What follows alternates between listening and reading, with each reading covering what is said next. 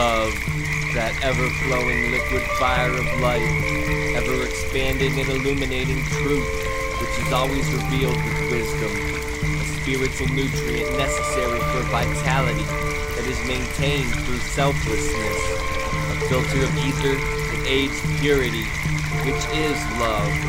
Love, a limitless paper lantern floating into infinity on the intentions and actions of initiates of the mysteries.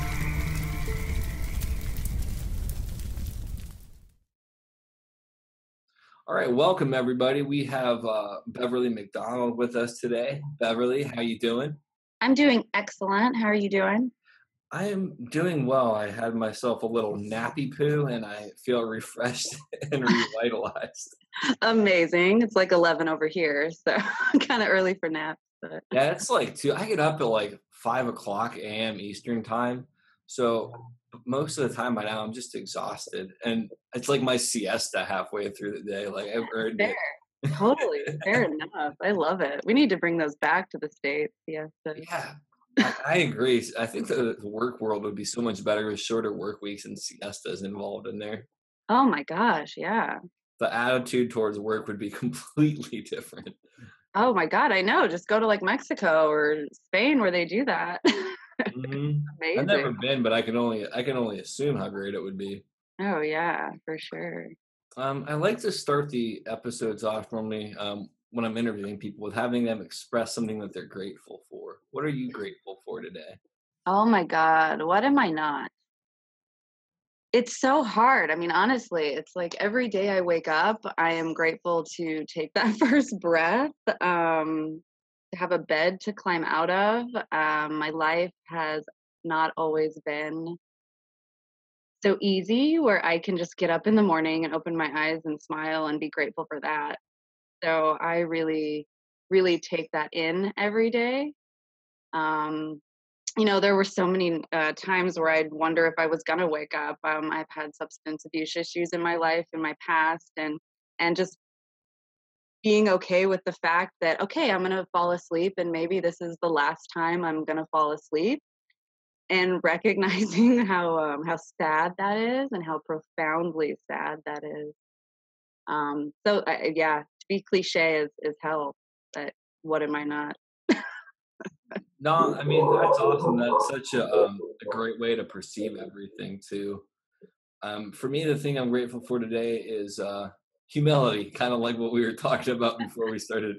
Um, I'm just grateful that I, I've refound my humility somewhat. Totally. Yeah, that's a big one. It really is. It can be very difficult for me sometimes because I can be very arrogant and prideful. Oh, absolutely. That ego is is tough for all of us, for sure. yeah, I'm fortunate that when I I do get a little bit um, prideful or arrogant or full of ego, that life tends to um, present something to humble me very quickly. you are not alone there. you are not alone there. Oh, yeah. It comes quicker too. Like the more you recognize those egocentric ways, you notice that that slap of the hand comes a lot quicker, huh? Yeah, my um tolerance for like emotional pain or my own uh, BS has reduced greatly since I've been in recovery. yeah, totally. Yeah, you value yourself in a totally different way. Yeah, as soon as I start feeling something, I just am like, I gotta figure out what's wrong and recalibrate it. So much easier. Exactly, it is right. Exactly, straight to the source. Mm-hmm. Straight to the source. Um, what quotes do you feel most moved by? Like two or three, and explain um, what they mean to you personally. Um, I am. God, I love quotes. Oh, there's so many. So, um, Rumi is a big favorite of mine. I really love Rumi quotes. Um, probably my favorite favorite Rumi quote is the very simple: "Close your eyes, fall in love, and stay there."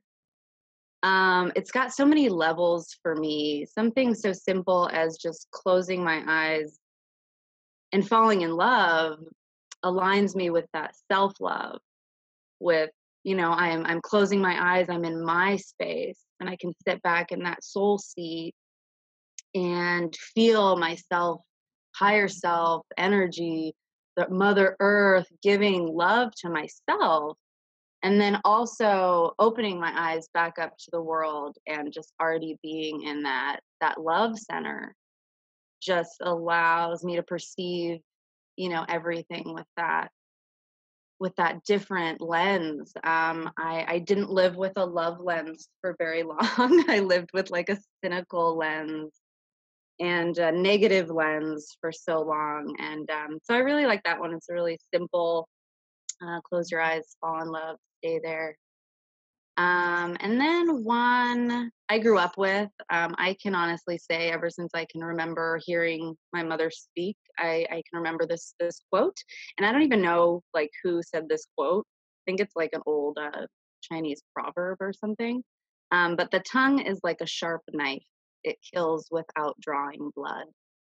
And that, for me, um, is huge. Words are so powerful, and I misused them for so long in my life. Oh my gosh, I was so mean to myself and so mean to mm-hmm. people, and uh, I just misused the word. Even though I grew up with that that quote in my ear my whole life, I it never really sunk in. Mm-hmm. Um, yeah, so those are those are some yeah some of my favorite quotes. Yeah, those are really powerful. Um, I really like the one about uh, the Rumi one because for me, love was always something that I had backwards in in a, a sense. Um, and I've heard it said that the relationship you have with yourself sets the tone for every other relationship. I never liked myself unless I was doing something um, that I thought was good, and then I would like over glorify myself, and then so that because of that, I had like this um, light and dark view of every kind of relationship. They said one negative thing about me. They hate me. or they didn't, oh I, they didn't do what I like. They don't love me. I don't love them anymore either. Yeah.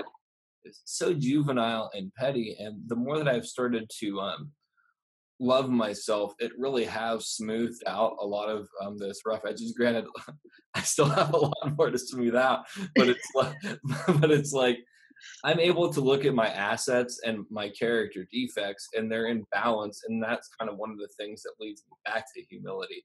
Okay, I made a mistake, but I did this right, or whatever. And because of that, my relationships with other people um, tend to be more genuine and tend to be more um, focused on like real love, not like this um, objectified love. Like I love my iPhone. Now it doesn't work. I'm going to throw it away.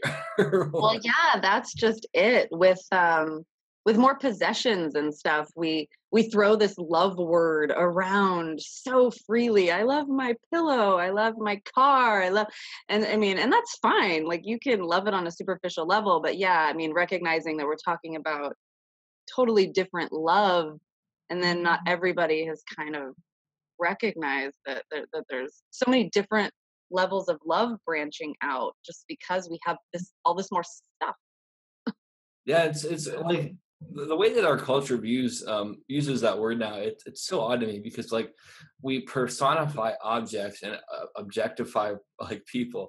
Right. Yeah.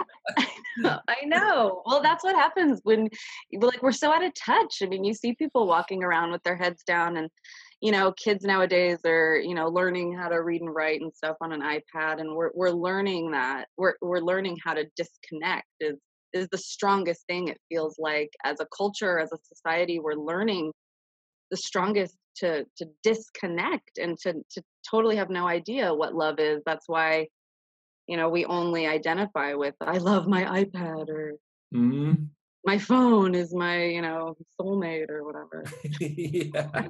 I think one of the benefits of that in some ways um, is that there's you can find a lot of connection through disconnection in lots Absolutely. of ways um, and that people growing up in that like i don't want them to have to go through the, the turmoil of living that way but eventually it's going to kind of lead them to two like a fork in the road where they can either find that connection and develop themselves or continue down. And I think that a lot of people, um, uh, more people, I should say, are going to choose that road because before, like, the disconnection was there, but it wasn't as apparent. I feel like because there was all these different forms of like other connections I don't know. Like it's going to be interesting to see the way that things progress in some ways. I'm hopeful for it for every totally and there there's always something i mean it's like great that you know the kids now have like the the help they need as far as like bullying like i was a kid that was bullied pretty relentlessly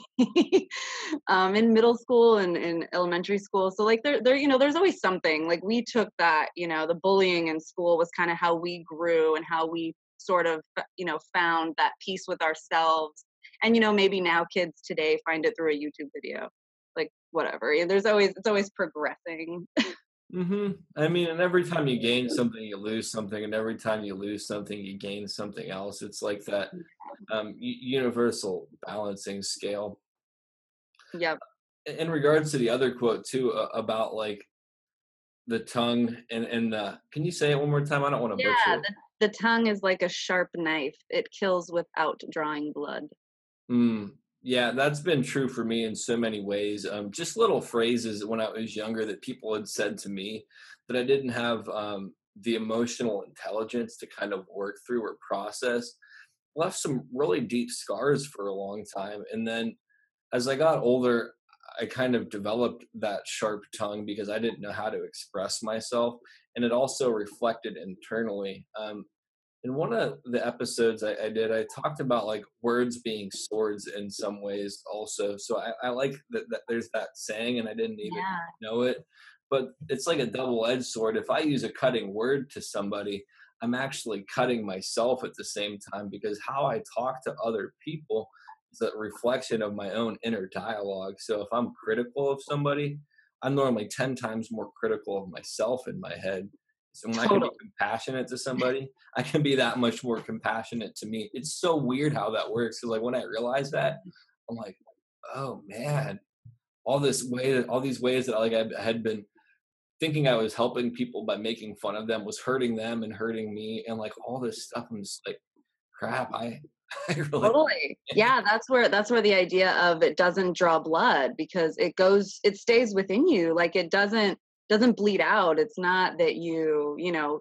kill somebody else and that it oh it just settles. It, it, it stays with you. It exactly. It's got so many levels like that. That's yeah that's why i love it.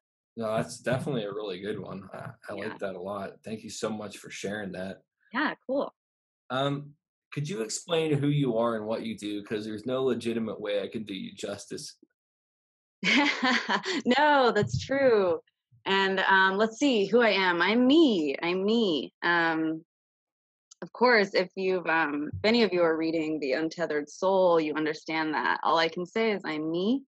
I can't say um, much more than that. I can tell you what I do as me in this body. Um, I am a Reiki practitioner, so I work with people's energy fields, rebuilding them, rebalancing them, empowering them, and helping them um, wade through some disconnects and emotional traumas that they may not recognize are not because of physical stuff that's maybe going on, but energetic stuff. Um, uh, living off the principle that all matter is energy, that we are a giant ball of energy encapsulated in a body and um, our energy field goes farther out than our body it goes further in than our body and in order to be fully at balance um, with our emotions and physical ailments we need to make sure that that energetic body is accounted for. Um, so i do that and then i also do massage therapy. So i'm a licensed massage therapist so i take my touch a little farther um, with massage. I've really found that this world of touch and holding space and um, just being there for people is is something that is insanely easy um, and overwhelmingly powerful.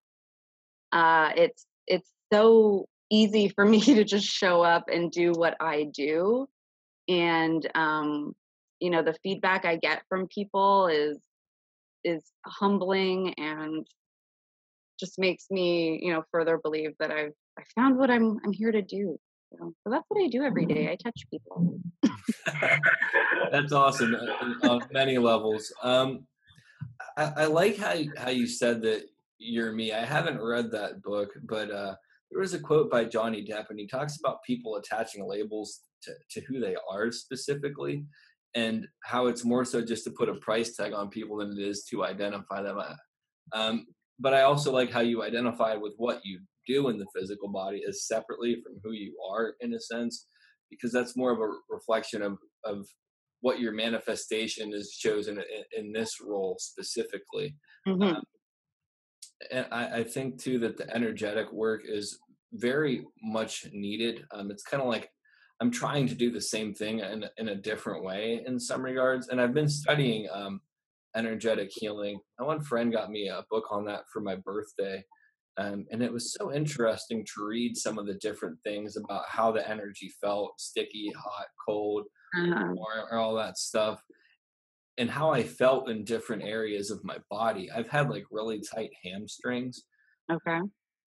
And when I was reading the one thing about it, I started to feel like this kind of cool trickling, like it was releasing some kind of energy. And then I read what that meant according to this author. And I was like, whoa, this is so weird. Like I didn't even do anything. Just like reading about it has released some kind of blockage.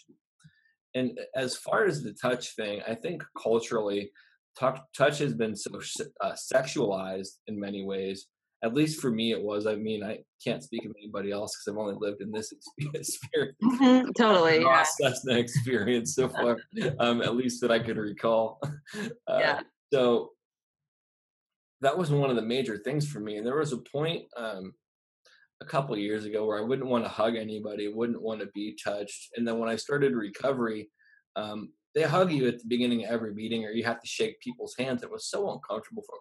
I don't want to hug a dude. totally, yeah, yeah, ego. yeah, I'm not even homophobic. Like I have some of the best conversations with um, people of what whatever sexual persuasion. I actually tend to get along with gay men better than straight men. Um, sure they're deeper yeah they're deeper and they don't have this this falsehood that they're projecting on everybody totally. how macho i am i don't feel any emotions i just yeah. show pure rage and it's just like oh that's because you're suppressing the other ones like that's not sure. it's not yeah. strength that's um, not that's not the picture of balance no not at all and and like um i've gone to massage a couple times and i'm getting to the point where it's like no longer sexualized when i when i have that stuff and there's so much therapy in that and just i can see how beneficial that would be on like a scientific level too you're releasing oxytocin for yourself and for the other person by doing that yeah so I, I think that that's so awesome and i think that there's a lot of benefit um, for those things it helps people accept their own bodies i would assume too yeah.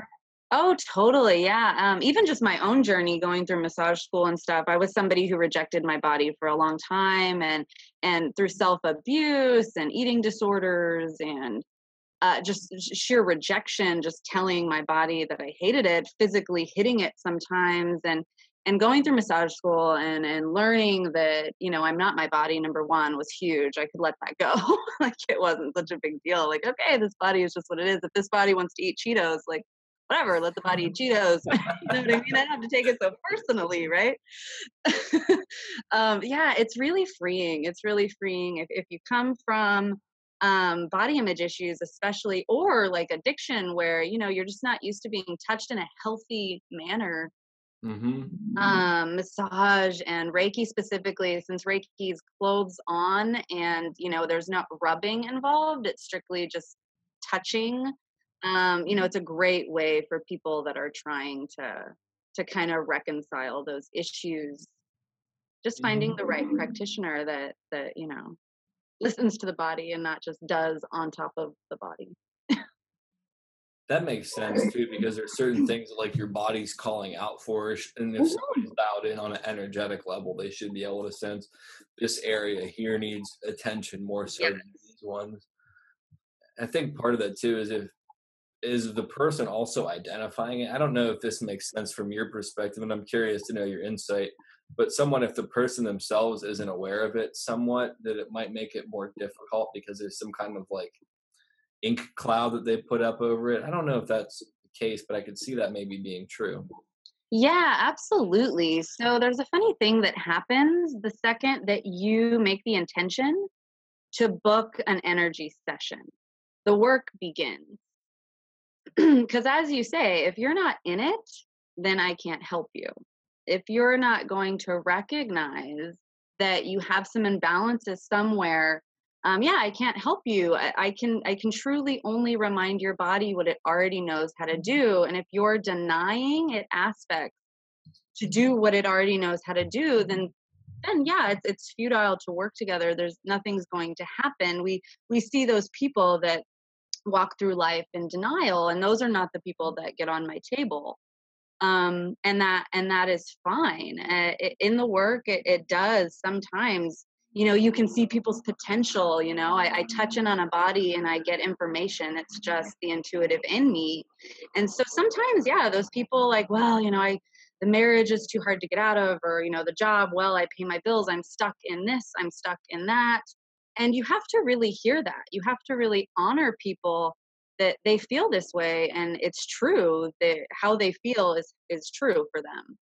Um so i just get really really excited and goofy when people call me like and people mm-hmm. book sessions with me because i know that those are the ones that are going to hear the work and feel the work and you know that that want to make the changes. I can't i can't worry about the people that don't mm. i have to make you have to make peace with that if you're going to work in this kind of field you can't want to heal everybody. You just have to be able to sit with the people that come to you.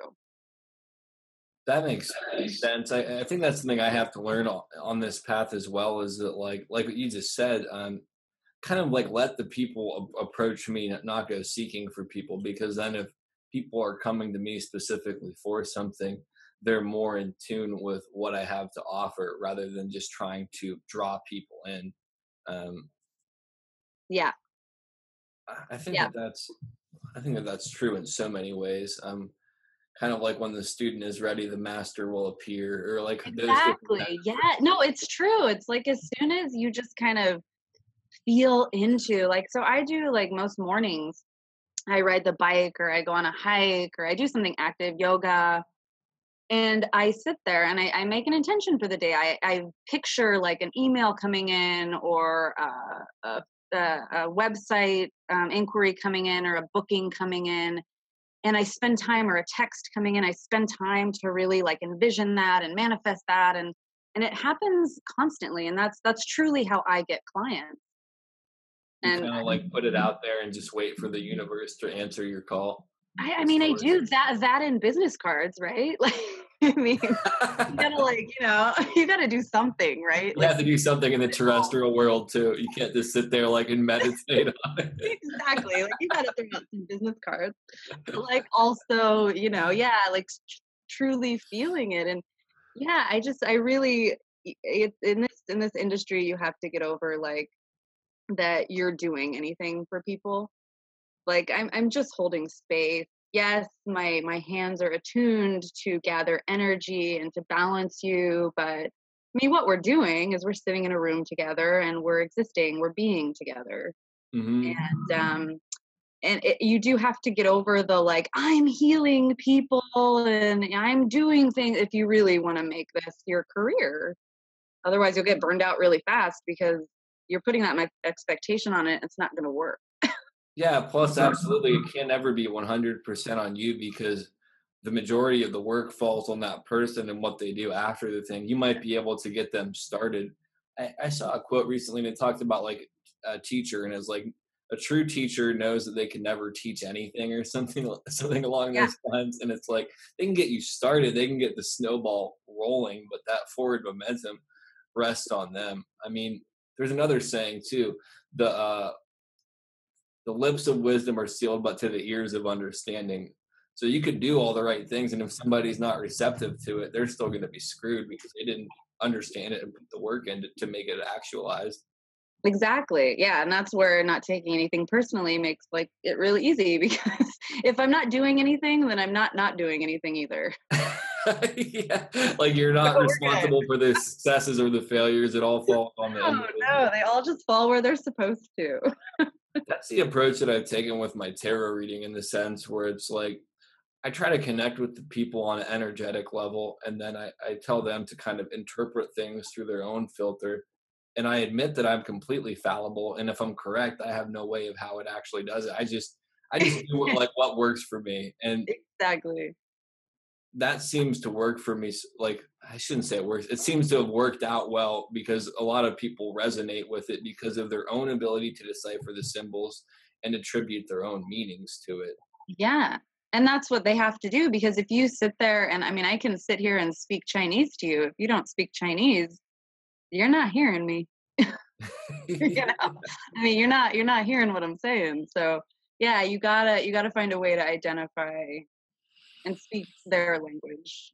And some people just you know i'm, I'm never gonna tell them exactly what they want to hear but you know in, in a way that they can hear what they need to hear.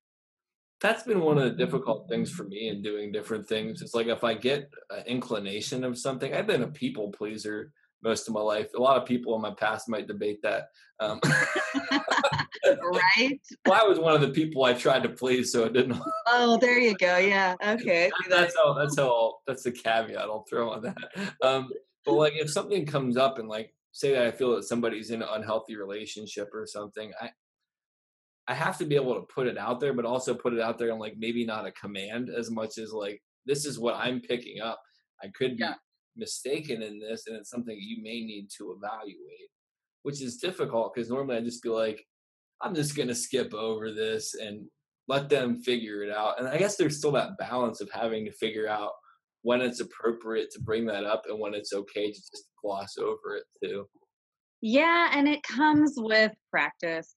It, I mean, it really does. It comes with, you know, such a big part of like doing this type of work, whether it's Reiki or tarot reading. It's really the exact same thing. It's such a big part of it is reading people. You really need to be able to gauge people and read people and and be okay and not let your ego say, I have to say this right now. Basically, if anything's coming at you like oh my god they need to hear this right now it's not from source that is from your human that is super ego that is not divine intervention it's just not That's definitely something that I, I've learned. Um, most of the time, when I think it's something everybody should hear and I should scream it from the Uh-huh. mountaintops and it should be on that, that's me. And most of the time, if I do go through and say that, it falls flat on its face, and I, I'm like, oh, that's why I'm learning to be not so impulsive. yeah that ego trap is one i still fall under oh man i still fall into that ego trap because i just you know you get so excited and you want to like oh you want to share this insight with the world but you gotta like fact check Yeah, I think that it's one of those things that everybody falls into at some point. I like the Alan Watts quote: um, "Losing your ego is the biggest ego trip out there." Exactly.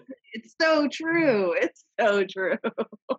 I love Alan Watts. Oh my His god. stuff is so funny because it's so paradoxical and humorous. And Yes, we can get it. Cause I mean, cause it is. You have to have a sense of humor if you're gonna like do this whole waking up thing. no, totally. And it goes. I forget what the Buddhist term for it is, but like being able to laugh at yourself or having those epiphanies where you find out like how like foolish you can be about something. That's when I have most of my growth, and I'm like, oh, that's what it was. Oh no. right. Yeah, I analyzed this to death. It was really just this. Mhm. I I traveled around for 10 years, left where I was at, trying to find myself. 10 years later, ended up back in the exact same room that I had left. And I realized that I, I found myself where I where I feel like I lost myself. And I'm like, Oh yeah. Same. Literally same. Exact same. Right. Exact same. and like what I found out, that full circle trip like has to happen. yeah, like I wouldn't have had all the experiences that were necessary to build to that understanding had I not been there. And I think that part of it is it's like that spiral pattern or like that Fibonacci sequence thing in some way where it's unfolding and it just brought me back to a different point where something Oh, else could unfold. Oh yeah. Oh yeah. Oh yeah. That spiral is uh hmm yeah. It's a fun circus ride. You can like never get off. yeah, I'm just grateful that like it hasn't been the downward spiral lately. It's been like the upward spiral. Help me, I'm spiraling into control. Like Yes, yeah, perspective though. Like so easily you could turn it. You could flip it. You recognize. Like I play with myself all the time. Like, oh, I could I could turn this. And oh, I could just be like super miserable. And I, I play with that all the time, I think, to remind myself that it's a choice. No, totally. And it is. It's a matter of like redirecting where the energy the energy is going to be there regardless. How do you want to channel it? And that's like Yeah, yeah. true alchemy or like um the principle of martial arts of using the force of another or the weight of another to your own advantage. Like that's been the key to me overcoming so many things or finding my own peace with stuff is learning how to reframe, rechannel, whatever term you want to use to it. Yep, absolutely. Yep. Perspective. Oh, totally. um, did you feel like you were different than others as a child? Oh man. Woo. Yeah. I was a weird kid, right? like I was a super weird kid. Oosh. Uh, and like really early, I was a weird kid. So I think the biggest thing that stands out um, for me being a little little kid was my first real clear clear memory of being like just kind of outside of myself was when I was six years old. And I used to wake up in the middle of the night like all the time, just petrified that I was going to die one day. Like I would mm-hmm. just wake up in the middle of the night at, you know, four, five, six years old, you know, random stuff. And um and and just panic and just oh my god one one day my consciousness will be nothingness and it will just go black. And I just like oh my god the panic of that would would just freak me out. And so I remember being like um, in the entryway of our house, and I remember like even the shirt I was wearing to bed, and like talking to my mom, and just being like, "Oh, mom, you know, like I'm I'm gonna die," and she'd be like, "Beverly, you're six. Be like, "Yeah, but you know, soon, but one day I'm gonna be 30, and then I'm gonna do be 50, and then I'm gonna be 70, and then I'm gonna be dead, and then it's gonna be over." And um, so I super don't think that's normal. I don't feel like that's like a normal six year old. And that really continued up until my teenage years. Really, it honest, if I'm honest, it continued up until my my awakening. Um just that like inconsolable recognition in a body without like awareness yet of that I wasn't the body, that just this is gonna be nothing, that all one day like the the curtains are gonna draw. Mhm. Um, yeah, like a stark fear of that always. And um, the other thing I always noticed about myself was that I never like asked other people for opinions. Like, so being a girl, right? Like we get our group of girlfriends and you know we maybe maybe go shopping together or something and you try on outfits and you know you ask each other how does this look or whatever and I, I kid you not, I, I was never that kid. I, I never solicited other people's input for anything ever. Um, and I know where that comes from. I know that because my mom and my grandmother, her mom, are both very intuitive and um, always really taught me from a young age to listen to myself and to always trust my inner voice. And so yeah so i i can't really so i've never known any different um because i've always been that way. So at a very young age i was taught to listen to my intuition um and i really so that i don't know any other way. Mm. So, yeah, i was pretty weird kid I can uh, definitely relate to that. One thing that I think is really interesting, um, your early childhood memory, like I had something so similar, and I've never talked to anybody else that really had that um, kind of uh, concept. When- I was five or six years old, my aunt committed suicide, and I Oh. remember walking on this sheet of ice in like a little ditch by my house and uh, thinking that when I die, everything's going to go cold and be black, and the sun's going to burn out, and it's just going to go on for infinity, and just cold, cold loneliness. And when I look back at it now, I'm like, holy shit, that's a heavy thought for like a five or six year old. It's cool to like have talked to somebody else that kind of got that, I guess. Like, totally I, I'm not. I'm not happy that you had to think that when you were younger, obviously. Like I've never talked to anybody else that's really articulated that. So that's kind of a Mm. cool connecting um, thread there.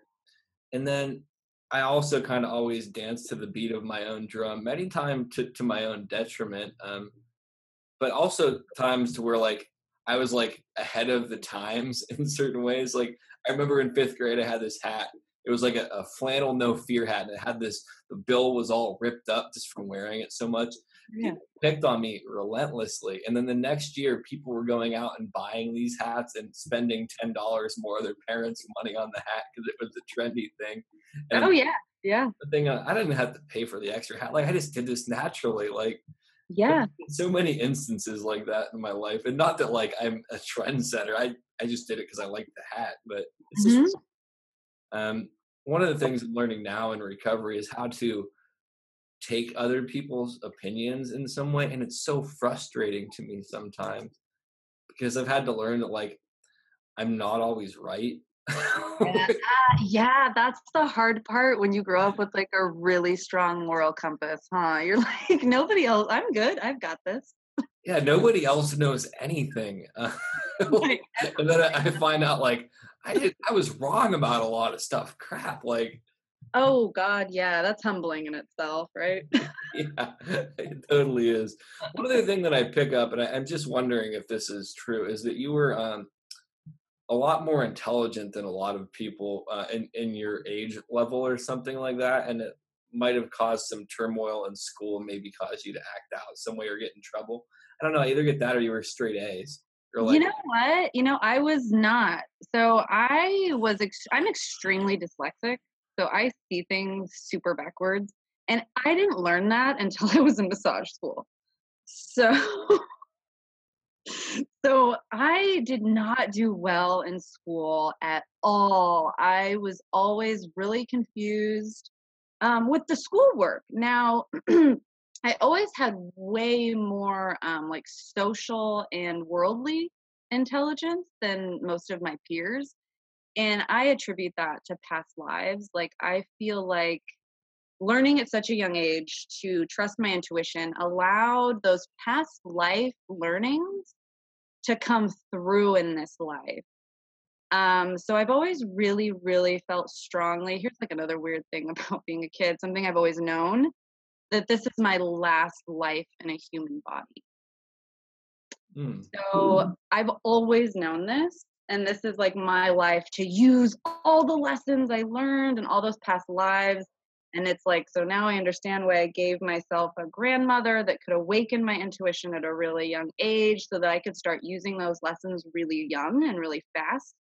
hmm Um, so yeah, that that's another one that's kind of weird. I don't know if you have any like knowledge of where you are in the evolutionary path. It's something that's a knowing I've always known, like I've known I'm a girl type stuff.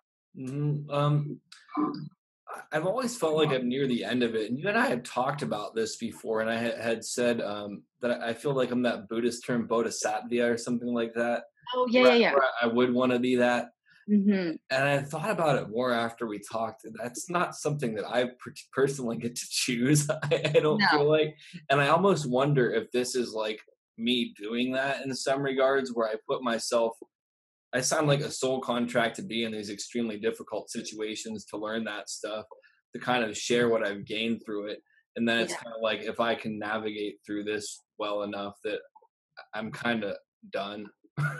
Yeah, yeah. See, I have like this stark knowing of like I hate our amnesia contract. Like, I'm not coming back here again. like that's like how like, my head is like, no. it's funny. Yeah. And I and I and I definitely feel like I have the choice. Yeah, see, I, I don't feel like I do. Like, I kind of feel like I've been here so many times. Like, it's like when then somebody's staying at a party and you're like, dude, come on, I want to go to sleep, or we're gonna go somewhere. Hurry up and get your shoes on. Right. Let's go. Like, where I- don't know if that's the case. There was a thing too when I was psychotic where I asked to not really be able. Like this, this sounds so weird, but like I, I say it so candidly, and I think that there's a lot of truth to it. Like I didn't want to know the future and I didn't want to know more than I could know, which is one of the Mhm. reasons why I like tarot cards because it's not direct and it works more on like a subconscious level of imagery. So it's not like, bam, I know that in Mhm. 2018 I'm gonna be wearing a blue shirt and I'm gonna meet a girl with green shoes and she or, or a woman with green shoes or what you know what I mean? Like but I kind of feel like I asked to not know certain things Yeah. so I kind of feel like maybe that's part of the reason why it's murky for me, or maybe I'm just not supposed to know. Because that way I won't be like, "Oh, come on, universe, let's let's renegotiate the terms of my reincarnation clause contract. Give me Right. one I more give me one more season or whatever." Totally. Yeah. And it could be that I'm just like a really like stubborn, really young soul that I feel like I have this way and I'm throwing a tantrum. You know, there's always like so many different ways to look at it. Like I'm either this really enlightened soul or I'm like this baby infant soul that has fucking no idea. I think that by being able to play out both of those, it means you're probably closer to um, understanding than not. Right. Because if you're just like, I totally am this, like, then you're not. Yeah. See, it's like this paradox constantly. I notice whenever I'm in paradox, like I'm normally closer to the truth than when I have a definitive answer. Yes. But that isn't always the case. Always, Sometimes yeah, like absolutely. Absolutely. Um, we you kind of got said when you noticed in what first instance you noticed you were different. Um, what superpowers do you possess, or what superpowers would you want? Oh man, okay. Superpowers. Whoosh. So I feel like the biggest and this isn't like really a superpower, but it's kind of just going back on my like issue with our amnesia contract. I just kind of want to awaken up everybody. I want to awaken everybody and like have a giant love fest and have like a giant like remembering party um honestly that's that's really what i want to do um i mean i feel like it's kind of funny because in my work i feel like i slowly kind of awaken people in what i do just with the natural progression of bringing them back to connection with their body which brings them to that separation of body and self which you know brings them back to that soul seat which I, I mean i feel like i'm on that path like it's kind of what i do Mm-hmm. already is like I I kind of nudge people along on their um waking up to the true nature of reality thing. Um but yeah, I, that's really like the only like when I look at myself and ask myself like what do, what would you what would you really want? Like what would be perfect? I would come here without amnesia and we'd all remember. Hmm. I think that that's interesting. I almost feel like it's it's kind of like that's part of what happens when like we carnate like we do have to lose it. Kind of like when we're in like True Source or whatever. This is like what happens when you black out in True Source. you like wake up, oh man, I reincarnated again. Oh crap. yeah. exactly. I know. Like, there's obvious reasons that the amnesia contract is in use. Yeah, like being connected to infinity might be a little bit much with our hardware. like, I know. Wh- when I was psychotic, I tried to understand infinity, and holy crap! Oh that- no. That's pretty much what happened. Like before I ended up in the psych ward, all these numbers and things fractaling off and branching off, and trying to understand all of the past and all of the future, and like all of it being at one moment. Oh no. And our brains, like our human brain, is not meant to. It's, Yeah, not, it's not meant to understand that at all. we can't. You'll Yeah, make it's your like trying to do quantum computing on a on Yeah. like a on a regular computer. right. Right. It's not gonna work. Um. Yeah. Yeah. I like that Yeah, I'd superpower love though. Fly or something. I'd love. I mean, sure. I'd love to fly. That would be awesome too. I always wanted to learn muscle mimetics. Like I still want that to be my superpower. Are you familiar with what that is? no. It's like I can watch somebody do something and then I can do it. Like if if I saw Jimmy uh, Jimi Hendrix play whatever on the guitar, I can play it exactly like Jimi Hendrix after watching it once. That would be mean- awesome. I always think of the Matrix too, where it's like I know kung fu. Right. Yeah. Program download. Yeah. That would be that would be so cool. Um, Maybe that is how it is. Maybe that is how it is, and we're not asking the right combination of questions. I think that it is how it is, but it's just a matter of having to do the work to actually train those muscles. Because I've learned guitar from watching um, stuff on YouTube or things like. I've never taken a traditional lesson. yeah, nice. It's just a matter of there's a line in, in a Twenty One Pilots song. I don't have writer's block. My writer just hates the clock, and it's like. I have muscle memetics. I just hate the time frame that it's it's downloading into me and the fact that I have to do the work. I'm a lazy American male. I want it quick and fast and without any effort. Oh, right? Totally. I know.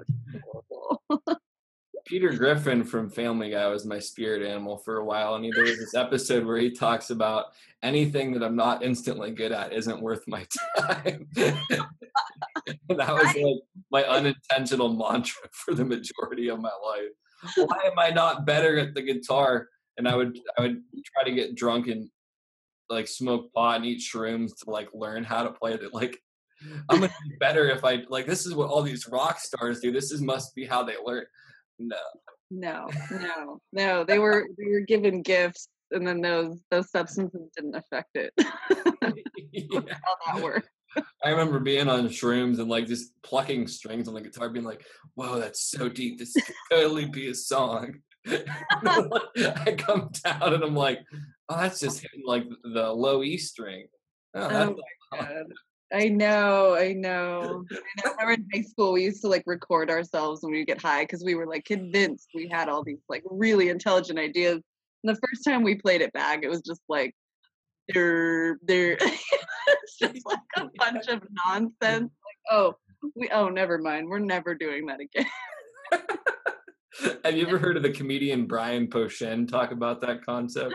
Uh, He no. talks about like writing down a joke and it being like chicken monkey or something. It's like, what was that? I don't know, but it was so funny, man. Exactly. Yeah. So Yeah. funny. not at our smartest. Not at our smartest.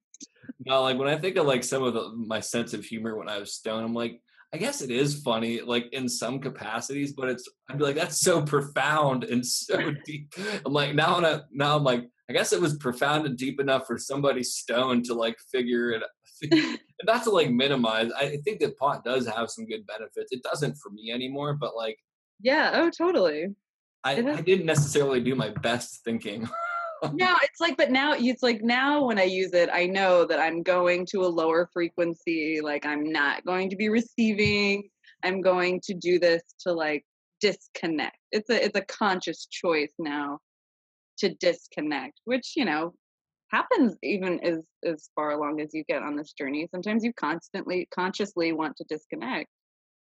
I do that through video games now, which definitely is a lower vibrational thing, but you have to have escapism in some senses. Like escapism's kind of bastardized again in modern culture. That's just escapism. It's so necessary. There's a It's reason why it exists. I feel like, and especially as you learn to like listen to your intuition, like you have to give your brain and your mind something to do sometimes so it shuts up.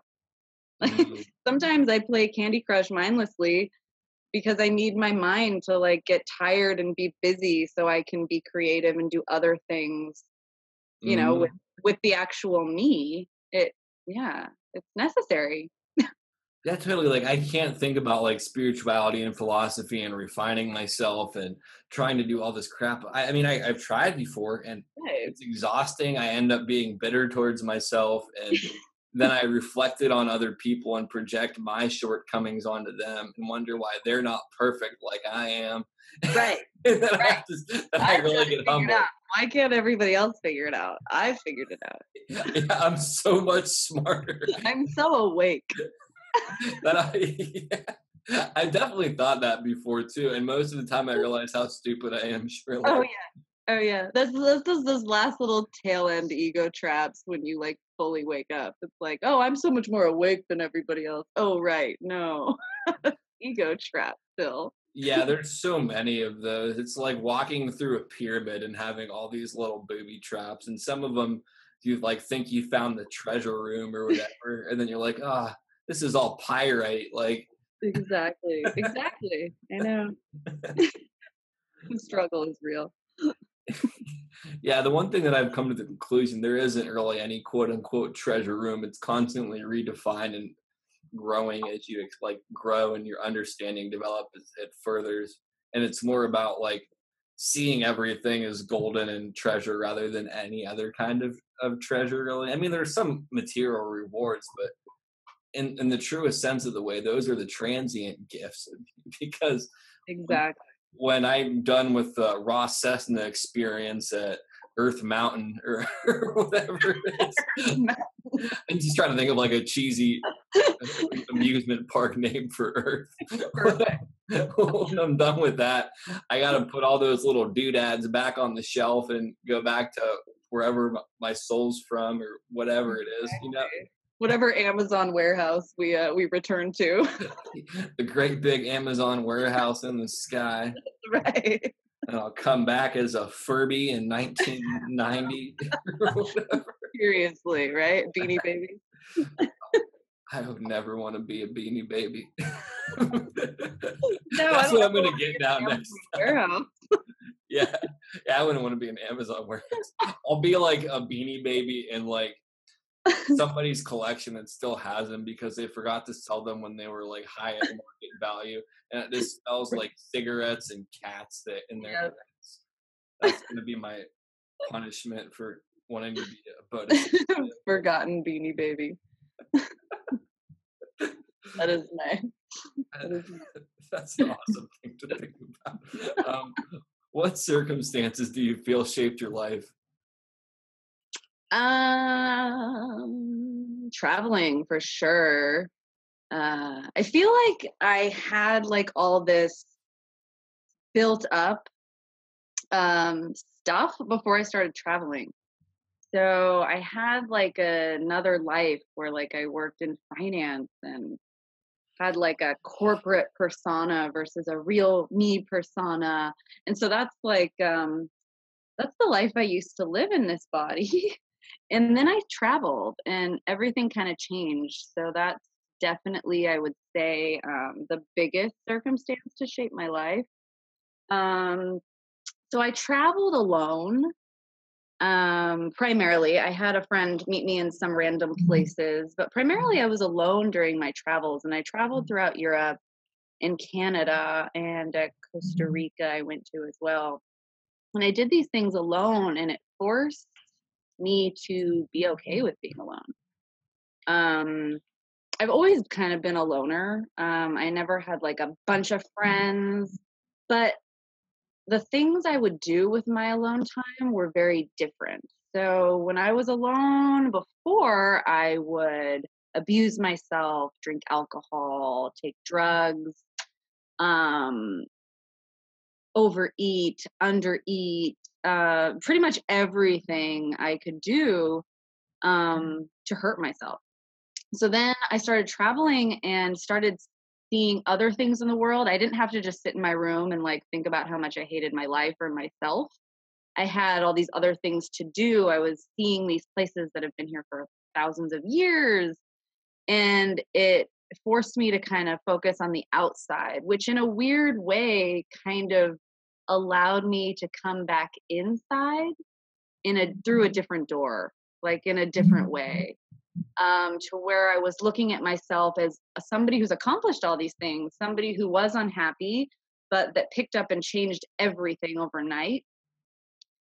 So i all of a sudden became somebody that i was really proud to be which allowed me to go back into myself and and and get to know that person in a different way and actually ask the questions okay what do you need? What would make you feel better? instead of god why do you do that? Why do you like that? Why are you blah blah blah blah you know? Uh so yeah traveling traveling and and and my and my uh my grandmother obviously um really early her her influence definitely shaped who i am now I resonate with um, that a lot too. In my personal experience, I travel a lot with my grandparents when I was younger because uh, they sold gems and minerals. So I'd go with them to like Friendship, Indiana, to a gem and mineral show, or to like uh, Spruce Pine, North Carolina, to a gem and mineral show. Um, cool. And when my parents were still married, we'd go travel and visit them. I had family in a couple different states. And then when I was older too, I left Ohio when I was around 22 and moved to Las Vegas. Then I lived in Washington State, about an hour north of Seattle for a summer. Then I was homeless on the beach in uh, Northern California for a couple weeks, back to Vegas, Ohio, Vegas, Ohio. Uh, Jeez, wow, yeah. Cali. Then I lived down in the Florida Keys for a bit, and then back to Cali. And all that traveling, it, it really is um, so open, like eye awakening, because it, like it gets you out of that, um, or eye opening, but it gets you out of like that um, that standard modality of this is how life is everywhere. This is how it's always going to be. I believe Terence McKenna made it a, a comparison to traveling being like a psychedelic experience in the set that sense that like it puts you in a different state of consciousness because the, the cultural operating system here in Youngstown, Ohio, is completely different than what it was when I lived in Las Vegas, what it was when I lived north of Seattle, what it was, you know what I mean, every other place I've been. Yeah. And that opens and broadens your horizon so much. You're no longer in this little cubicle. And it I've learned so much from it. I learned about different cultures. I learned to respect people of all different ethnicities. Not that I, I didn't before, but having that direct experience with it, um, I remember when I first moved to Las Vegas, I saw these homeless people, and I had never really seen homeless people. I had such profound respect for them, which is good because shortly thereafter, I ended up homeless several times throughout my life. And like, I actually consciously wanted that experience because I found it so liberating. Um, sure. It's not as glorifying as I thought it would, glorified as I thought it would be. Um, but I'm grateful. I don't know, like traveling, it's so fundamental and it's so crucial as developing it. And then family members, I feel bad for people that kind of have a negative view of their family members because sometimes it's not specifically the family, it's like their own blockage of it, and they miss out on really great nuances of people. And grandparents have such a, a wealth of information that some people may miss out on. Um, if you think about what it was like when our grandparents were born, mine were born in like the 20s, I want to say. Mm-hmm. I assume yours are around there as yeah, you're around yeah. there as well. Um, the world has changed so much in that time. I, I mean, flight was relatively new then. Like radio communications was only like less than 20 or 30 years old and now we can talk to anybody anywhere and see physically see them like holy crap talk about like having to to deal with the world changing before your eyes like yeah. I mean even from when i was a kid or when you were a kid the world's completely completely different and it's getting more and more different at an astronomical pace. So to see somebody at the start of that um they have a, a bunch of information I don't know. Oh yeah. Oh yeah. It's a it's a trip. I mean, even just think of, you know, I remember when it's like, you know, you have to find the, you know, time where mom and dad aren't on the phone so I can steal the line for AOL. You know, I mean that was you know, and like hope nobody calls.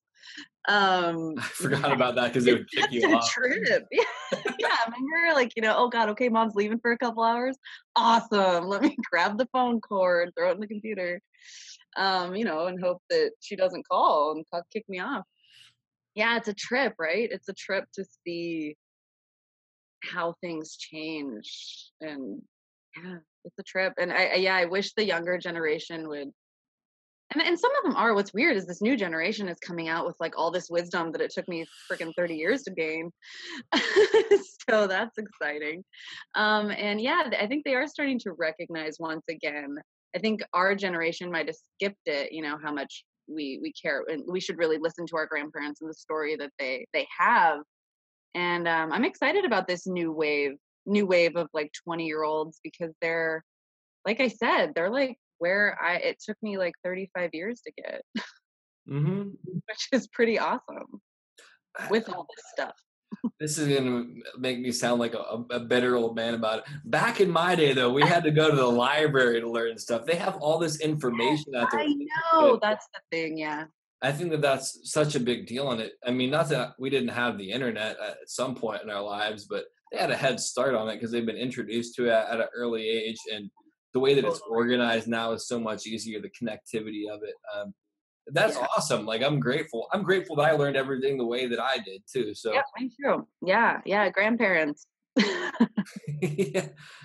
That's the thing though, like you can learn a lot from grandparents, you can learn a lot from younger people. It's the people in the middle. You had no it's, Mm-hmm. yeah, right, right. don't Don't talk to us.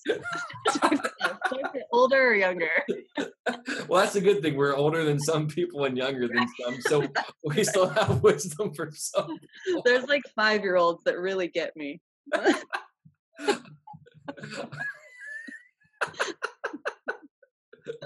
no, it's true.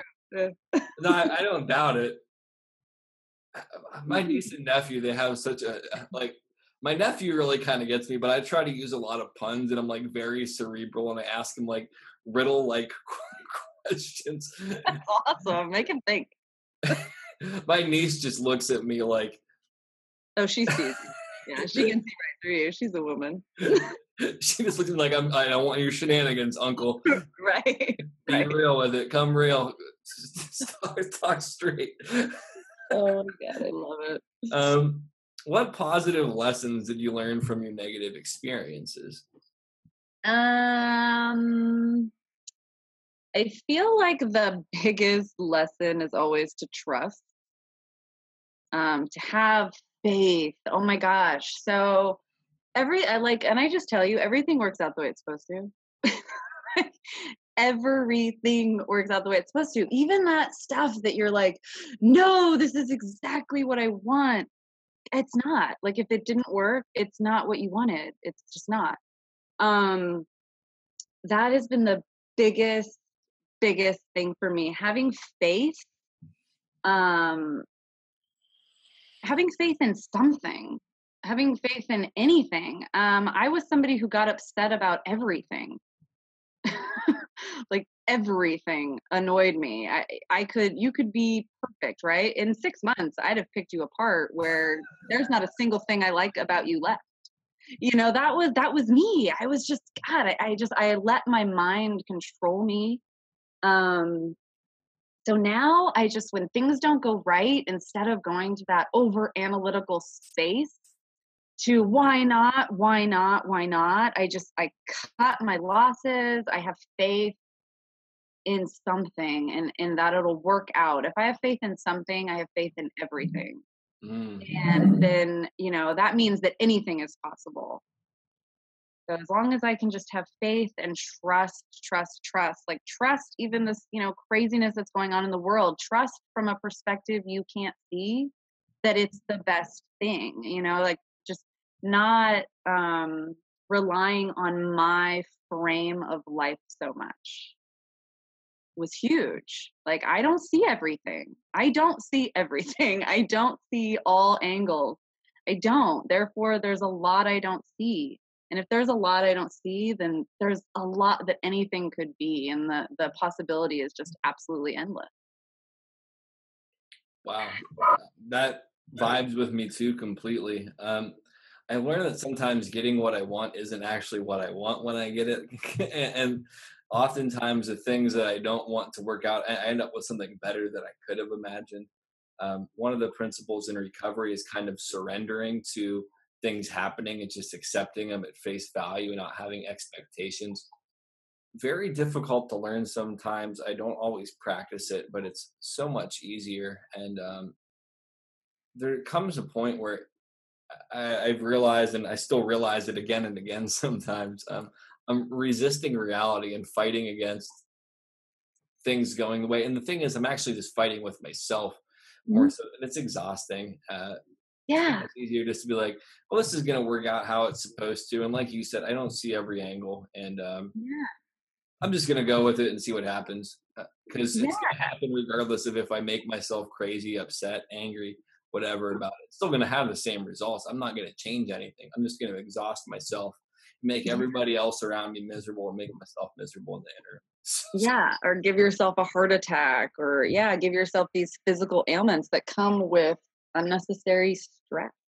Oh yeah, that's the one thing I don't think some people realize is how many conditions are premeditated by stress and like the biopsychosocial element of disease and like mental illness or any of that kind of stuff. It's all relative to how, what you think, how you act, who you surround yourself with, this, that, and the other. Um, and it changes like day to day. I mean, I don't know about you, but like I'm a totally different person every day. Like if you take me to a clinic, they're probably going to call me bipolar. mm-hmm.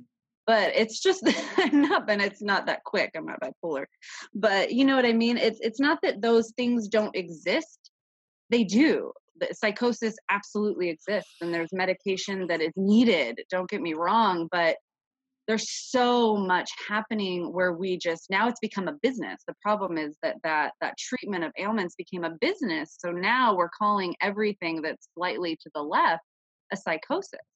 Mm-hmm. and that's really dangerous. It, that's just a really really dangerous so it's really nice that we have more holistic practitioners out there you know energy workers acupuncturists chinese medicine perspective doctors that look at the whole body and the emotions for disconnect instead of just you know big pharma here's a pill. I think it's happening at equal rates luckily. Yeah, I, I, I've noticed that, like, from my perspective uh, of somebody that's been kind of in, in like the midst of that, I think a lot of people that kind of have spiritual awakenings have been too. I think that it's like just our culture's label of similar things that older cultures have labeled under spiritual awakening, spiritual emergence, um, gift of a healer, all that kind of stuff. Because in shamanic cultures, those that kind of gift was predetermined by quote unquote soul sickness or near death experiences or that kind of stuff. And um, I mean, if you look at it from a consumer culture standpoint, it's absolutely disruptive to the produce and consumption cycle, uh, mental illnesses. And they kind of give you this cure. One of the things that I thought about, um, since I had to be on mental health medication and I've recently come off of it, and I'm good for you well, yeah, I'm so I'm so grateful. it. Thank you. Um, I kind of feel like since culture in some ways, and I, I don't want to bastardize culture because it's what I make of it, but um, I kind of feel like because this kind of Western culture kind of created a lot of those ailments in me in Mhm. some capacity, that it had to be cured with their kind of medication, if that makes sense. And that may be a little bit woo woo, but I have a, a strong inclination that I had to. And now that I kind of restored equilibrium and I took more um, I don't want to say it took more power. I don't know. However, I however I phrase it, I took more power, took control of my own recovery, and Mhm. started um, working internally and using a lot of um, Eastern philosophy, using a lot of different principles of different spiritual teachings or things like that. That now that's strong enough to where I don't need the medication. And granted, it's a crap ton of work, and I don't know that it's suited for everybody in our Right. um, instant gratification culture because there's a lot of Peter Griffins out there that want everything to be to be instantly good at everything, and if it's not, if they can't instantly be cured of um, bipolar borderline personality disorder or depression, then they're never going to be. Um, Yeah, absolutely. Yeah, yeah. And a lot of people, it's their identity too. You know, it's who they are. You know, I have this condition. And that goes back to, you know, the people who are looking for it will find it. And you have to, it all goes back to respecting everybody's path. You know, if a lot of people came here to stay asleep and to, you know, do these things and be and learn that lesson, they haven't learned it yet maybe we've already learned it maybe that's why we're so against it maybe we have yet to learn it and why we're so against it it's it's trusting I just had an interesting thought when you were saying that. What if the people that aren't awake now already learned it and they're just kind of in, like sleepwalking mode and we're the ones that are like figuring it out and like right yeah I kind of feel like some people have to be switched off anyhow. Because if Yeah. it in like an energetic sense, you don't walk around the house with every light bulb on. I mean, you can, but it's exactly or like you know the things need to get done like we need you need to do stuff if everybody's like on the journey we're on then you've got a lot of people like sitting around and thinking versus you know building bridges and creating roads and you know arguing the case at court like you know it, it yeah it's it's recognizing that just because we're on this path we're not farther along on any effing path like Mhm. Yeah, absolutely. a different place on it like who's to say we're not like the infant souls that that's Yeah, that's really important to me. I get really into that like I don't like that divide because you get these ultra spiritual people that just go straight pop straight back to the duality part of it and well, I'm more enlightened than that. And it's like you don't know that, man. Like the fact that you think that clearly you're infant. Yeah. this line of talk made me think of something else that I experienced in psychosis, and I want to know what your opinion on this is in some regards. One of the things was that I felt like there was moments of like supreme consciousness or whatever, but it was kind of like this part here I realize is just a psychosis in some sense, but it was translated by like transmitted by like a lighter, like somebody would give me a lighter, and the, the spark of it kind of represented like the Olympic torch of consciousness in, in some regard. Do you follow that kind of concept? Uh, uh, okay, and totally. Now I, I'm really um, thinking about that with what we were talking about, and I'm wondering if like in moments when I'm not humble and I revert back to that kind of um, state of non-awareness mm-hmm. temporarily, mm-hmm. if that kind of spark has transmitted somewhere else and it's just kind of cycling back to me in some way. Totally. Yeah. Yeah. Do you get like the sense of deja vu all the time? I don't so much anymore because I kind of feel like I'm going in a different direction. I did before at times, though. Interesting. Yeah. That's I, cool. Yeah. I mean, I, I used to have it a lot. I really feel like, in some senses, that I'm kind of like fluctuating. Like, I had this weird thought the other day, too. It was about being the highest version of myself and i was thinking well i can't be the highest version of myself because they have to be doing this this and, and like it was like this perfect like really mm. thing and I, then i thought about it i was like well maybe i am the highest version of myself because i'm not perfect but i'm happier than the other ones like and i don't i don't know like if there's any definitive understanding of how i could know that but it's it was really interesting to like think about that like i had this naive assumption that the highest version of myself is the most productive, most uh, adjusted to a social structure that I don't really agree with. Who's to say that I'm not? Just because I'm not, I don't know. Like it's so, it was so weird to me. Yeah, it's so interesting. That's like to me, that screams like such a marriage of like belief system, old belief system mixed with like actual your knowledge because it's like here on this one on this one side you speak of you know to be my enlightened full self i need to be this this and this i mean that just screams belief system that screams you know deep seated subconscious ideas of enlightenment mm-hmm.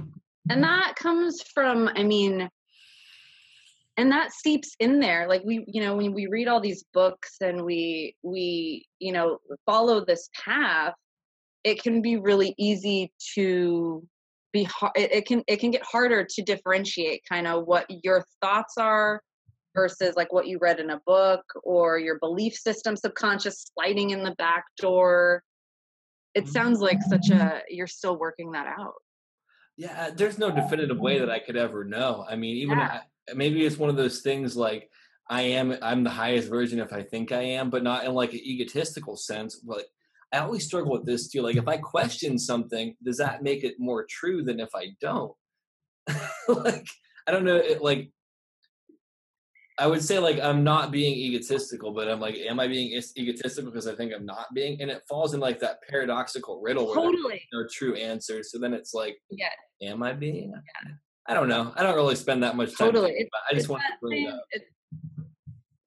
Yeah, it's that same idea of like you're not God if you think you are. Mm-hmm. But like as soon as you recognize that you are God, but that you're not God, you are God. Like it's that, you know what I mean? It's that super like it's just it's a it's a it's a tightrope you walk on. because it's kind of like a dog chasing its own tail. exactly. Yeah, because the human mind is not capable of truly grasping that. I just I truly believe that our human mind is not capable it's a computer it's not capable of that abstract mm-hmm. thought we haven't we haven't inputted that that program yet yeah maybe it's kind of like when i think i'm i'm my highest version of myself and it transitions to me in another dimension and I'm, he's like ah that master yes. thought he was the highest self. And he gets I am. all the time. And that higher self in that other dimension is like, well, here I am again. I popped back. He keeps summoning me, but his human mind can't see me. it probably is. It probably is like that spark concept too, where Yes. it comes and goes. And Well, that I mean the the spark with the flame. I mean that we're all derived from one flame. This fire, you know, it's all. There's so many deep levels to that. But that I feel like that too. Occasionally, like I'll see a spark of a plane and uh, a flame, and there's like recognition beyond just that somebody sparked a lighter. Yeah, Like, you- yeah, what's up, Soul Family? How you doing? right. Like you feel it a little bit. yeah. yeah, totally. I think that that's a good way to describe enlightenment too, kind of like the Olympic torch thing, because I've definitely had moments of enlightenment, and I don't ever think it's a fixed state like I used to. Uh, when am I going to reach enlightenment? It's like Here I am. yeah, I had a moment where I felt like I really did hit enlightenment, and I instantly forgot everything that happened after it. I'm like, that must have really been it, because like I, I can't. I was like, I can't wait to tell everybody this. And I Yeah, took- and it's gone. yeah. Boom. Yeah, I know. I know. and I made me realize how foolish I was for thinking that I could think it or like all this other stuff. Totally. I have some more questions. I realize that we're running a little bit um, late. I don't want to take up too much of your time. Do you want me to just kind of go through them and I'll I'll listen more than than, than talk? Oh, good.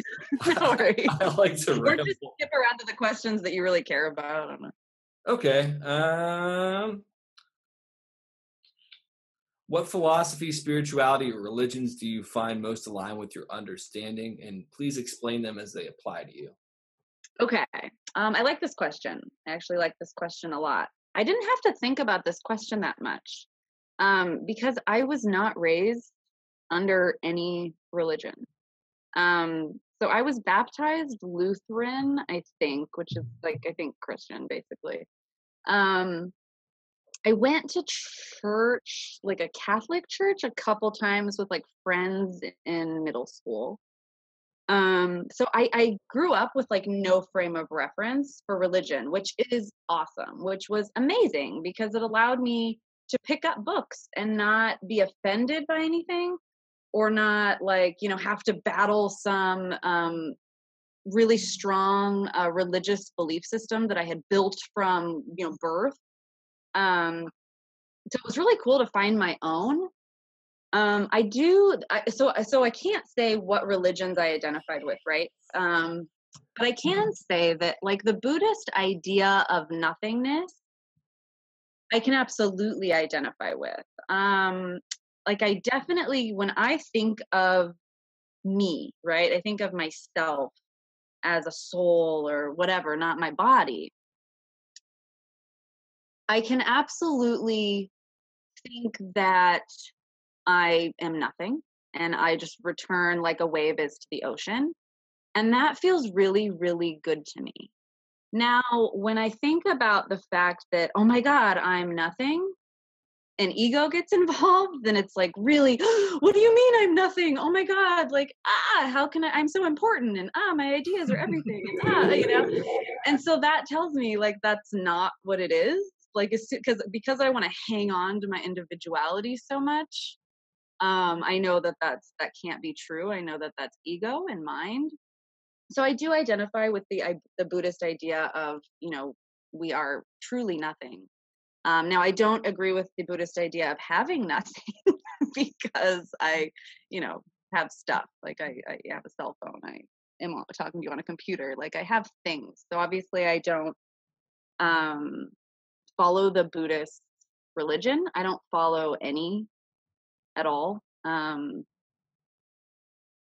yeah, I kind of I I'm really big on if it if it makes sense, if I feel it, if I hear something and I feel it somewhere other than my brain, um, I will look into it farther. You know, I, I really, yeah, I really, that's like, if it sounds right to me, I do it. And if that happens to be Jewish or, you know, Protestant or I don't, it, then that works for me. I kind of marry it all. I totally get that. That's kind of what uh, how I identify, and I found stuff in the Kabbalah that resonates with me. I found Mhm. stuff in shamanism, all sorts of religions, because many of them um, talk about all the same concepts. It's different um, symbolism and, and different words, different allegories, things like that. But a lot of the same principles are there. I like Yeah. how you brought up like uh, the Buddhist thing of like not having things. That was one of the things that like I, I really struggle with it. Various times I really tried to disconnect from uh, self, and I had this one thought before where attachment to non-attachment is non-attachment too, and it's like so funny. And then I read um, Yes. I read this book on I have this daily book of Taoism called the Daily Tao, and it Yeah. talked about how um, that kind of modality really worked back then, but it's okay to modernize it because the Tao is- fluid or whatever. So, in a, in a practical sense, to live in the modern world, it has to be somewhat modernized, and it's still the Tao because how could it be anything else? So it's like this is how we Exactly. exist. This is how we survive now with with these things, and you'd be less integrated into the Tao if you were trying to be resistant to the way that it was structured. It's just Oh not yeah. controlled by it. And when I read that, I was like, wow, that's so profound because Yeah. I was really in this mindset of like, I can't have this stuff. I can't have money. I can't do this. I should go be homeless and like live on the beach with the guitar and what how could I help people that way? Yeah, How- that sounds like the church. I mean, that sounds like Catholicism. It's like, you know, you can't have these things. You need to give it all to everybody else. yeah, you but- should feel guilty for anything, everything. then, okay, but Y- y- when yeah, I'm sad. I got nothing. I think that like a lot of um Catholicism or or whatever is like subconsciously ingrained in our culture too. Yeah. When I was psychotic, I had like these features of like uh like that kind of religion or Christian religion. I can't differentiate any of that kind of stuff because I've Yeah. never Me that's neither. probably the one I've studied the least because it's the least appealing to me. Um Yeah. just looking at its history and all the bloodshed and violence and all Totally. stuff. But um, there was like images of Jesus and Satan and all this stuff, and like I went to church once when I was psychotic, and happened to be like communion or something. They give you a wafer and some wine or grape juice or whatever. Sure. Yeah. And like I didn't eat the wafer because I didn't know I was supposed to, and then the priest like scolded me afterwards, and I'm like. I gave this a shot. Like I'm never coming back here again. Right. Like I've already done it wrong. I was here for like four minutes and I already am I've done something wrong. I guess I'm going to hell don't now. identify that. I don't identify with that. No, Yeah. spirituality is supposed to be fun, and like, I mean, there's definitely stuff you got to work through, but I, I like how you phrase it. like it shouldn't be to bring you to nothingness. It shouldn't be to bring you to your knees in despair or lacking. That's Yeah, it's like to celebrate that you are nothing, and to feel like you're everything because you are nothing, but you're nothing because you're everything. Exactly. exactly.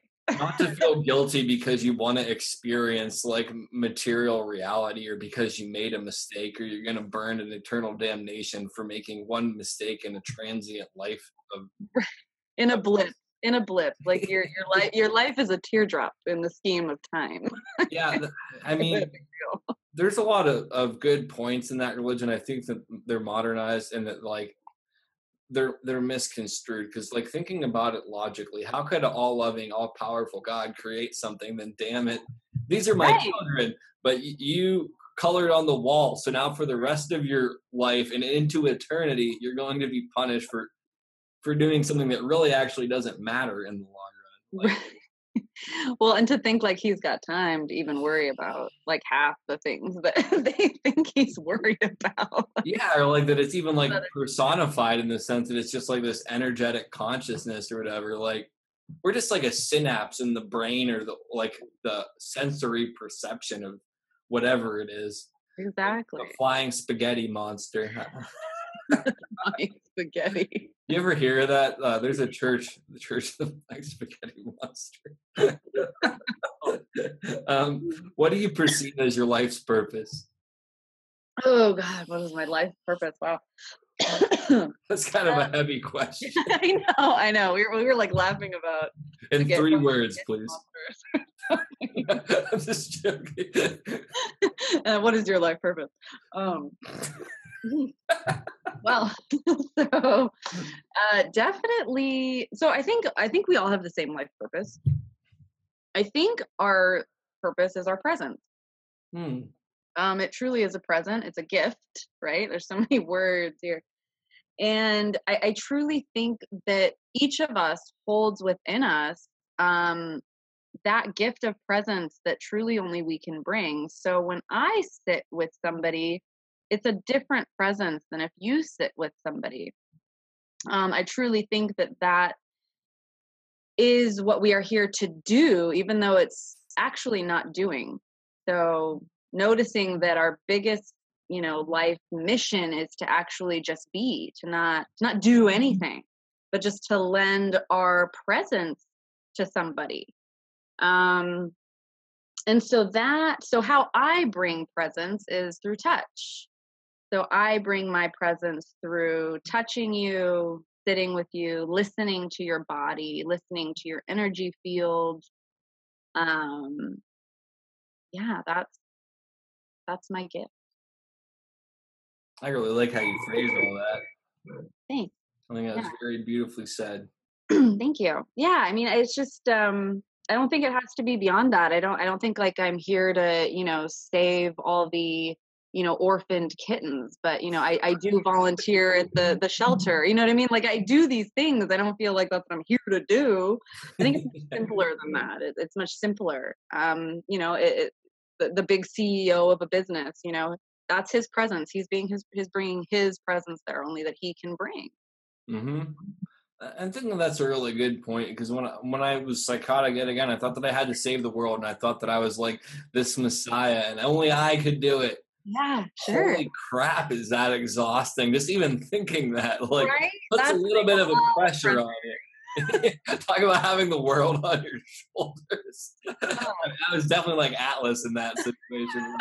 um, yeah, that's heavy, man. That's way too heavy. It was about as heavy as the world is. However many it was. Yeah, you literally are carrying the world on your shoulders if you come out and say, "I'm going to change the world." and it's like yeah, I still try to be and I still try to change the world, but I do it, hold the door for somebody, say hello, smile, um, let somebody cut in front of me in traffic, like mm-hmm. not be an asshole when I really want to be be an asshole. Yes. it actually benefits me too.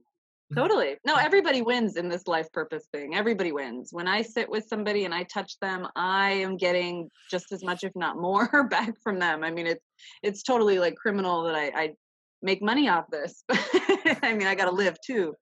Yeah. Uh, but, you know, if I if it is a labor of love, if, if I could, if I could, you know, if if, if um, society exchanged in in love, I would only charge love. mm-hmm. Yeah, if there was a way to like pay for a house or apartment rent and your car payment, all that stuff with it. That's the thing. Like a lot of people have this uh, concept that spiritual people shouldn't charge for stuff and it's like, so you think we should work two jobs and then offer our services for free? Yeah, that's all. yeah, that makes total sense. Let's make us slaves. Like that sounds like a good way to disempower people and persuade people not to do it. Exactly. Exactly. yeah, it's it's funny how that is. Um, well, since you said your goal is just being, I feel that in order to work towards your goal, you just have to be. So that kind of shoots yeah. Self care, yeah, self care, and just oh, be yeah listening to yourself. Like i can't ask people to pay me to do things i'm not even doing for myself. That's the biggest thing is i really i get regular energy work i get regular massage that's super important because um yeah and the work that i do i if i don't make sure i know what my shit is then i can misperceive it as yours. And that's you know that's dangerous. Now we're talking injured healer stuff. We're talking you know not not helping people at all. Um, so yeah it's really really vital that i constantly check in with myself whether that's meditating. Um, i'm a big bath taker so i take baths every night as ritual and that's my time. I don't bring my phone in there. I don't bring anything in there other than some epsom salt and uh, i just i gather and that's kind of my my meditation and checking in with with me. I think i like that self-care is part of what you need to do to do your goal because that was one of the things um, when i was trying to be a people pleaser is i would never really take care of myself and i would get burnt out because i would have these concealed contracts with people where they, my needs weren't getting met because i never had an agreement i was acting like i was doing stuff selflessly, mm-hmm. but I mm-hmm. really had some hidden motive. like if I do this nice thing for this girl, she should hook up with me. Then she right. like totally wouldn't, and I'd be like, boo, I'm a bitch. yeah. then they'd be like, I don't want to talk to you anymore. You're kind of an asshole. And like, well, crap. yeah, yeah, yeah, yeah. But like when I take care of myself, I feel better about myself. I don't put other demands on other people. I'm responsible for myself for how if I feel good or if I feel bad. Um, and that puts me in a better position for everybody. And like you said, um, with what I'm doing, part of my thing is like trying to, to get people to think in some ways or just raise awareness or bring different perspectives to people. And if I'm not evaluating myself, I can just be spreading a bunch of toxicity. If I'm not being genuine or being honest, I'm completely going against what I stand for. And eventually that's going to catch up to me and knowing that I'm living a lie again. Mhm. I don't want to live a lie anymore. I've done that for 32 years, 31 years of my life, or however long. Like that's eh, so much more exhausting than being truthful and calling myself on my own bullcrap and having to work on myself. Totally, totally, and it's that whole old thing, you know, like with the with the airplane thing. You know, the oxygen mask drops down. You got to grab yours. Like you can't you can't help anybody if you know you're worried about every everybody else's oxygen mask. And Yeah, you I- I- can't give what you don't have. You can't pour from an empty vessel. exactly, yeah, yeah. And you know, if you're not doing these things, then you're not in this this work for the right for the right reasons. No, totally. Yeah, if you're running yourself ragged and then just trying to, to make money off people, Yeah. then it comes down to this whole thing. Of, I can't think of the word now. Um, whatever. I think we covered it. Let's just we nailed it. Yeah. um, if you had to describe your personal philosophy or condense your life experience into a few words, what would it be? Oh, This is my quiz face. I like it. Um, uh, uh, well, um, shameless plug here. To just be, um, to just be. Honestly, that's really, really, really big. Um, to allow, um, to be open to what you feel, what you hear, and trust it when it comes. Um, a lot of people I hear like get like, oh, I, thought about that, but I didn't do it. Like, well, I mean, I don't know. Do, did you want Source to like knock on your door, slap you over the head, sit you down, and say, "Do this"? I mean, that's not how it's gonna work. So you got you got to trust. Um, you know those little those pieces that come in, and I often hear people, "Well, I thought it was my imagination." Oh man, what's the difference? Mm. like what if i told what if like from birth we were told god source speaks to you through your imagination man none of us every day we'd say oh yeah source said this i got confirmation from this like that's that's how i feel like we need to flip this the script Mhm. is what is your imagination how do you know that it's not source speaking to you Mm. No, I definitely resonate with that because, like, for a long time, I mean, from a medical health standpoint, when I went in there and I told them some of the things that were going on, they identified it as mental illness. And I think that's one of the reasons why people kind of dissuade themselves from that. But even the stuff, even like the standard reality that we perceive is still illusion because we can't decipher every bit of information that's there in front of us. So we simplify it and then Yep. we filter it through our own lens of understanding or perception. So it's Yep. all it's all imagination. It's just that for some reason we vilified probably the stuff that can be more useful than the stuff that doesn't really matter. Oh, look at that Budweiser sign. That chick's hot the beer looks i'm cool. thirsty yeah yeah, rather than like seeing like some numbers or like some little um synchronicity and being like, wow, that's incredibly profound. Um hmm for me, like since I have had the diagnosis as being quote unquote crazy, I just go with it now. I'm sure no that's awesome yeah Yeah, totally so much easier. Like I used to be like, Yes. people are gonna think I'm crazy. I'm like, oh, I am kind of crazy. I am kind of weird. It's, Actually, this paper says that I'm crazy. yeah, I have the wristband to prove it. Like, yes. Yeah. Yeah. The pill I don't that- to prove it. yeah, I don't know that I want to be labeled as normal in this society. Anyhow, that's a horrible thing to be labeled. No, no, God, no. No. Uh-uh. I'm I fine being the enigma. yeah, like I don't even understand me. Good luck trying to figure it out, other people. You can try to put a little, put me in a little box, but that's just you projecting your own um, quote unquote imagination on me. So follow your own and see where it takes you. Exactly. Exactly. Yeah. Yeah. Exactly. I, I really like how, how you said that. Um, just two more things, really.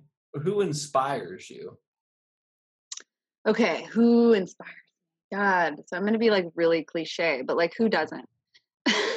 who doesn't inspire me to the point where like even when I think, God, this person is going to bring nothing to my life, they've brought somehow they bring something to my life. Um, it, it's weird when all those cliches become like true and you start using them all the time mm-hmm. like everyone inspires me but it's true um but i think like specifically people that are out there speaking their truth inspire me. Um, you inspire me. Brandon inspires me. Everybody who posts their truth on anything, anywhere, um, inspires me because for so long, like I was raised really like, oh, you know, um, don't let them see, right? Like it wasn't like, I mean, my dad was a drug addict, so we did kind of have that different persona you know? We'd go out and you know people didn't know my dad was a drug addict so you know you'd have to be these split kind of dual ways one way at home one way out in public type thing. Um so i i really learned at a really really young age to uh filter my truth and to tweak my truth as it was needed in situations um, I became really like I'm the best chameleon on the planet. Like mm-hmm. I am amazing. I will fit into you know me and me and a brick wall will be best friends by the end of the night. I mean, I, seriously, I can I can fit into any situation, and I think that's because I learned really how to like just be whoever you wanted me to be. And so when you step away from that, when you step away from, you know what, this is who I am, I'm proud of it, I did this thing before that, you know, I can look at objectively and say that, you know, wasn't a proud moment of me, but I still own it. Um, is just so inspiring and so uh, heartwarming for me because I know that that's such a big part of my path. Obviously, it's such a big part mm-hmm. of me to get okay with being completely authentic. Like I've always been okay in my mind but outwardly not okay with it or you know i've always yeah kind of made excuses for not being me. All that vibe. yeah. Um i skipped one question since we're at the end i'm going to ask it real quick. Um what band the lyrics what songs or bands have lyrics that most resonate with you at this moment? Oh, so gosh, I don't really listen to bands or music. Yeah. I do, I mean, I do listen to like electronic music and stuff. Like I'm really big into like ODESZA and that kind of electronic music. Um, I do listen to a lot of instrumental music. Um, being a massage therapist, I listen to like classical music all the time. Um, and that's the stuff that I really like. Uh, when I was younger, I was into like punk rock and a lot of really like um, lyric um, based music. And now I really like the quiet of my mind. And I find that sometimes music interrupts it. I've heard that a lot, honestly. Like people really said that a lot. Um, I was kind of nervous about that question because I was like, God, am I like the only one that's kind of a dork and like I don't really know like what bands are around? I don't know a lot of popular music now myself. But like, like older stuff or like I find older stuff. I like a lot of stuff without um, lyrics as well. Yeah. Just kind of where my mood takes me. Totally. And it's different. Like sometimes, you know, like what yesterday in the car, for instance, I was listening to AFI. So, I mean, that's like hardcore punk rock, but, you know, and then like another day I'm listening to like Aaron Neville. You know, I don't know. Mm-hmm. just kind of, or just like jazz music or something. I go from like Jack Johnson to uh, Nirvana to Old Crow Medicine to Devil May Cry, like hip hop yeah, see there. Oh yeah, there's yeah, there's usually definitely some Big in there or something. Yeah, I love me some like '90s like gangster rap, like Tupac or Biggie. I don't Oh. listen to a lot of it anymore, but I still like it when I do hear it. Oh, absolutely. Oh yeah. Oh yeah. Big time. It's kind of like my guilty musical pleasure in some ways. Oh yeah, and you have to do that. I'll I'll yeah, you do that. You got to give your your body something to groove on every now and then.